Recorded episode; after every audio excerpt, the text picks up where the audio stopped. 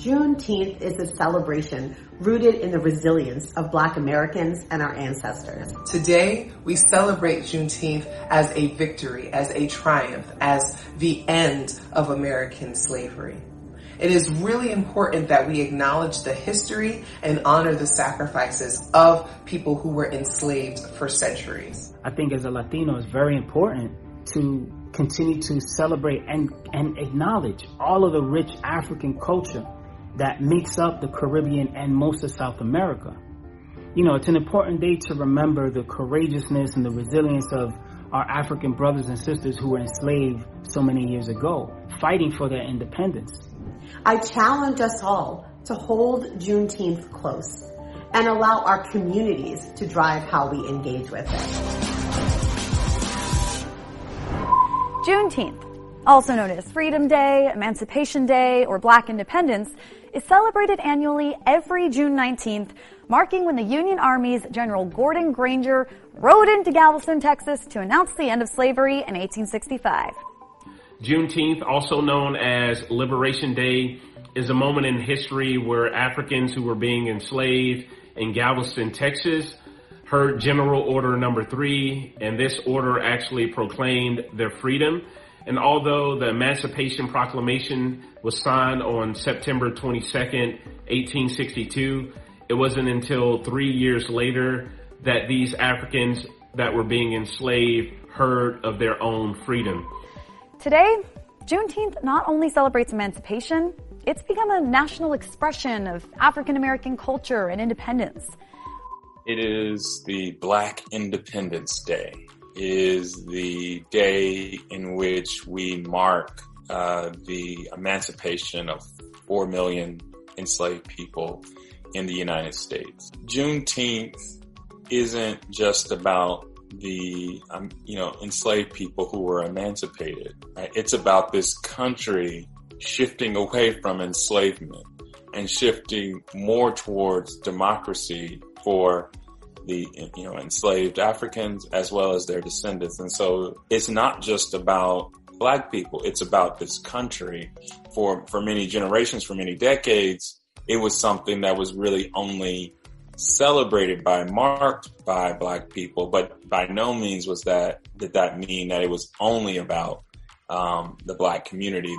Texas was the first state to formally recognize the day, and just this week, Juneteenth became a federal holiday. Today we are one step closer to a new federal holiday. And the Senate today passed a resolution establishing Juneteenth as a national federal holiday. The Senate will now proceed to the measure. I ask unanimous consent the bill be considered and read a third time and passed, and the motion to reconsider be considered made and laid upon the table. Without objection. Resolution 269 designating June 19, 2021 as Juneteenth Independence Day in recognition of June 19, 1865, the date on which news of the end of slavery reached the slaves in the southwestern states. I guess in some ways it is nice to see something that is significant to Black Americans um, getting that recognition, but I do think that there is a lot of fear about the kinds of whitewashing that can happen. On the one hand, the Senate unanimously votes for making this a national holiday, but many of those very same senators, and I'm sure it's going to be the same Congress people who are going to vote in support of this, um, are in their own states, right? Instituting bans on teaching the 1619 Project, instituting bans on teaching so called critical race theory. I, I guess I, it's hard for me to get excited about Juneteenth being this national holiday, if I if we don't, I think have a national effort, I think to contend with the history of race and racism in in the United States. You know, they started celebrating Juneteenth in 1866. Uh, and the state of Texas did not recognize Juneteenth as a holiday until 1980, right? So, you know, like this is something that was celebrated by Black Americans and important to Black Americans you know, long before any kind of state recognition and certainly long before any kind of, you know, federal level recognition. Across the country, Juneteenth is celebrated with barbecues, family gatherings, street fairs, historical reenactments, and Miss Juneteenth contests. The story has been told of Gordon Granger coming into Galveston and basically making this announcement that all slaves are free from Ashton Villa. But it's a romanticized version of the story, and what is often left out is that Granger was not by his, himself, and there were thousands of United States colored troops with him. 75% of the Union forces that came into Texas were actually USCT, which stands for United States Colored Troops. Your Juneteenth celebrates the evolution of our country to a more perfect union. So we were not perfect in 1865, but this message of freedom coming into Texas expanded freedom for the 250,000 enslaved people that were in the state of Texas at that time, actually over 250,000. So July 4th represents a freedom birthday for the country, and June 19th represents a freedom birthday for the formerly enslaved and their descendants. It took us about 27 days, uh, 1,296 labor hours, um, using 312 gallons of paint to produce a 5,000 square foot work of art that is now known as Absolute Equality at the birthplace of Juneteenth in Galveston, Texas. Reginald Adams is the lead artist for the Absolute Equality mural commissioned to commemorate Juneteenth. Working with a team of artists, Reginald created the mural that can now be seen in a historic spot in Galveston. We're essentially at the, at the ground zero of a really important part of history. It took that work of art uh, on such a bold and big wall to put a face on 156 years of history.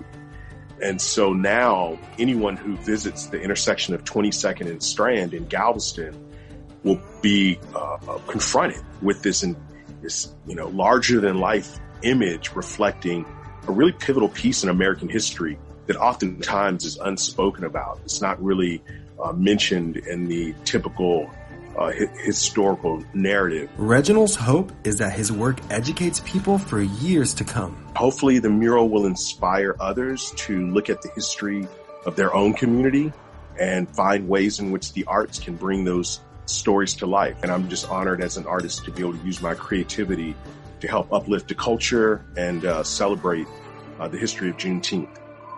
Our awareness of the day suddenly shifted when outrage over the killing of George Floyd motivated activists to boost its national profile, with some major corporations following suit by recognizing Juneteenth as a paid holiday in an act of solidarity. And while some of us remain skeptical about the impact of corporate placating, it has helped raise the profile of a significant, yet vastly underappreciated part of this country's history that for some African Americans has come to symbolize what the 4th of July symbolizes for many. Freedom. I think when we're celebrating the date of freedom, right, independence um, of this country, we need to be thinking about Juneteenth as well, because Juneteenth is really the day that all Americans became free. I think is really, uh, really important um, for memorializing um, the history and the struggles of Black people and redirecting this country to affirming what is important, which is the dignity, freedom, um, and liberty of, of all people. Celebrations revolving around the freedom of slaves also occur throughout Latin America, which is unsurprising considering more Africans were transported there between the 16th and 19th centuries than to the U.S. The abolition of slavery in Latin America began with the wars of independence from Spanish rule in the 1810s, all the way to the 1880s when slavery was finally booted out in Cuba and Brazil. Oi, galera. In Brazil, we celebrate Black Consciousness Day, aka Dia da Consciência Negra, to honor the beauty of our culture as well as the many contributions Black Brazilians have made and continue to make. Truth is, of the nearly 10 million Africans that were enslaved in the Americas, Brazil took in more than 10 times that of the U.S. Sadly, Brazil was also the last American nation to abolish slavery. So, on Dia da Consciência Negra, we make it a point to uphold what our people have undergone, overcome, and conquered over the last six centuries. Today, Latin America and the Caribbean have the largest concentration of people with African ancestry outside of Africa. In the Dominican Republic, for example, 84% of the population are estimated to be of African descent. And in Haiti, that number jumps to about 97%.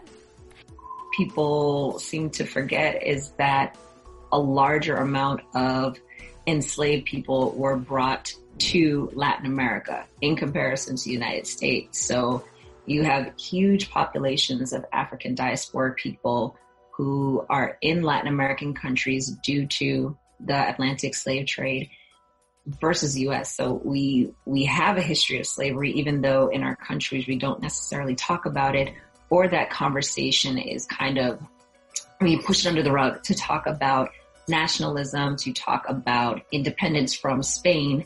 We kind of shift it to a bigger colonial power and forget that even within our struggles in our past identity as subjugated people under a monarchy, under a colonial power, we were also perpetuating these same hierarchies by perpetuating and continuing on with the tradition of slavery.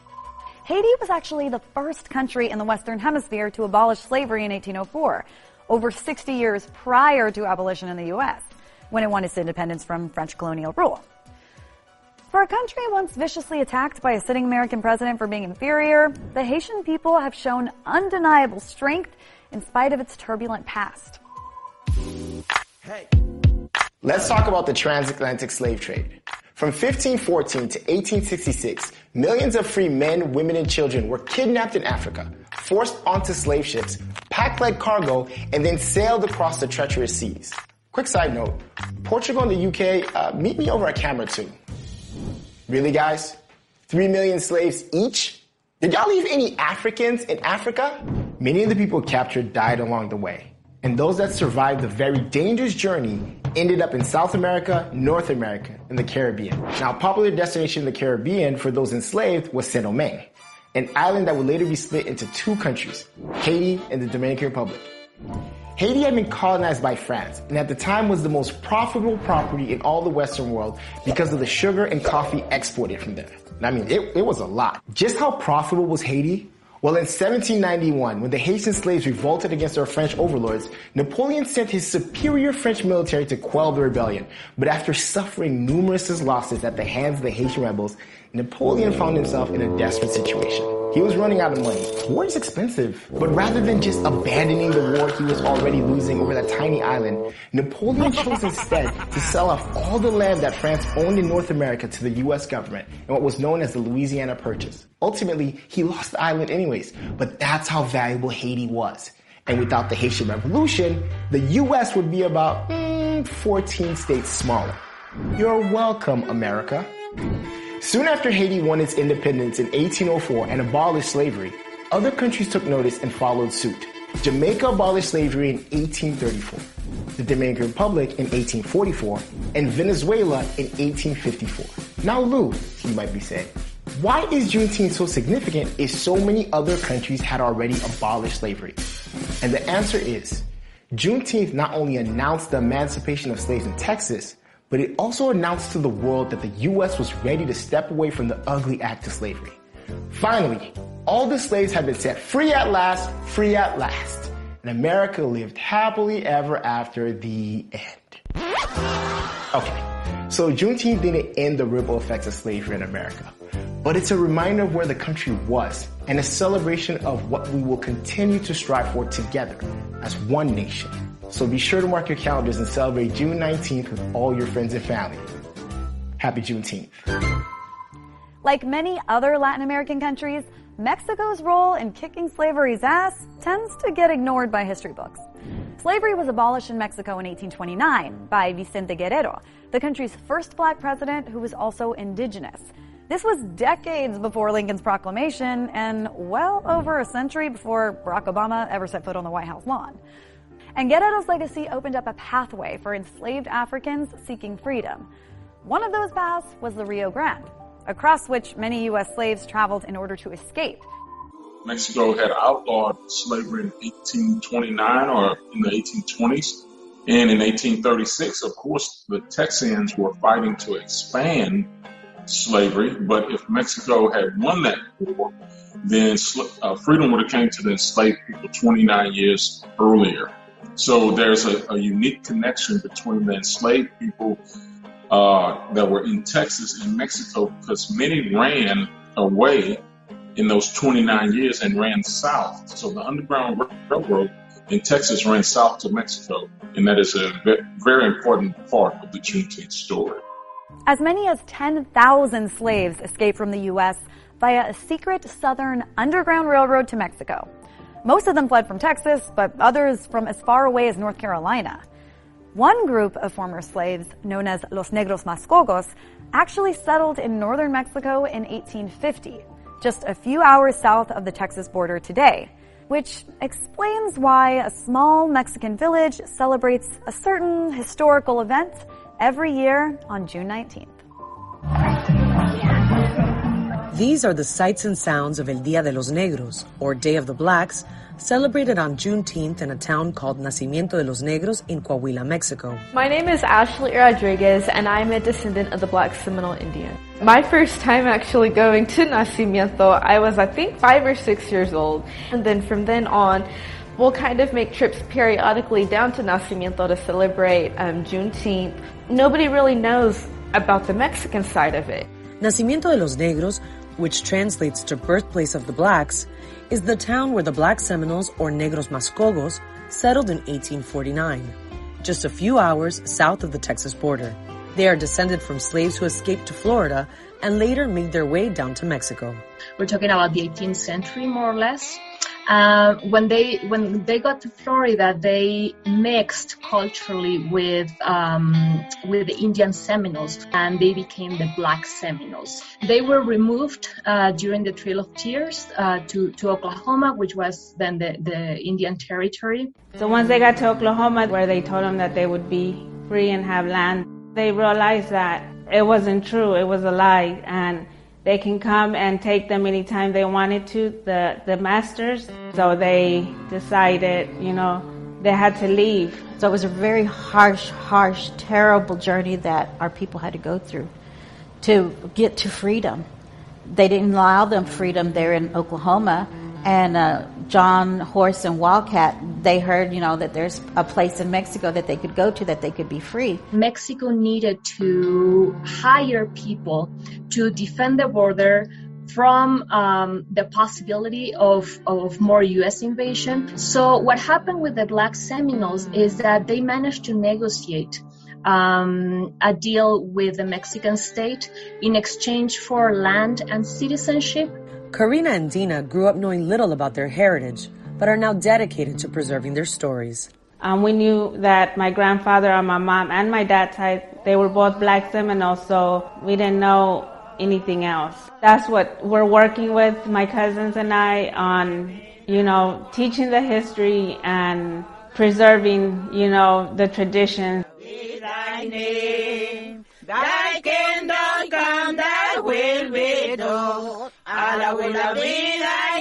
One of our cousins, Bertha Benson, had did uh, a YouTube video for Siska, and it was talking about how the Seminole language was a lost language. And I didn't want that language to be lost. Because that's part of my history, that's part of my family. So that's when I started to research more and learn about my history. Part of remembering their traditions is traveling to Nacimiento every year on Juneteenth to celebrate with the town. We have June 19 in Mexico, but we've always, we didn't know it as June 19. We knew it as El Baile de los Negros, El Día del Negro. We take food, drinks, you know, because it's that's mainly what it is. It's like a big party, like a big family reunion. Celebrating Juneteenth, it's more how I perceive it, it's with my ancestors freeing themselves from slavery, unlike with the American government being the ones to initiate it. It means so much to me. It means that for when I am also an, a unique individual that comes from such a rich history that is so unknown. With the recent events that have happened here within the past years, with of course George Floyd, Breonna Taylor, and all of that, I feel that I'm also a part of that community since we are descendants of African descent, we also tie into that as well. Five years prior to the events of Juneteenth, there were more than 4 million slaves in the U.S., which at the time was about 13% of the entire U.S. population. So, saying this country was built on the backs of slaves is no exaggeration. I think what people are beginning to understand is that the history of slavery involves all of us, and certainly the history of slavery continues to impact all of us. Ultimately, whatever your ancestral lineage, the abolition of slavery celebrated on June 19th was an accomplishment for all of humanity, not one select group. And that's something I can raise my rosé to. Happy Juneteenth. I'm Gabriela Fresquez for Radar 2021.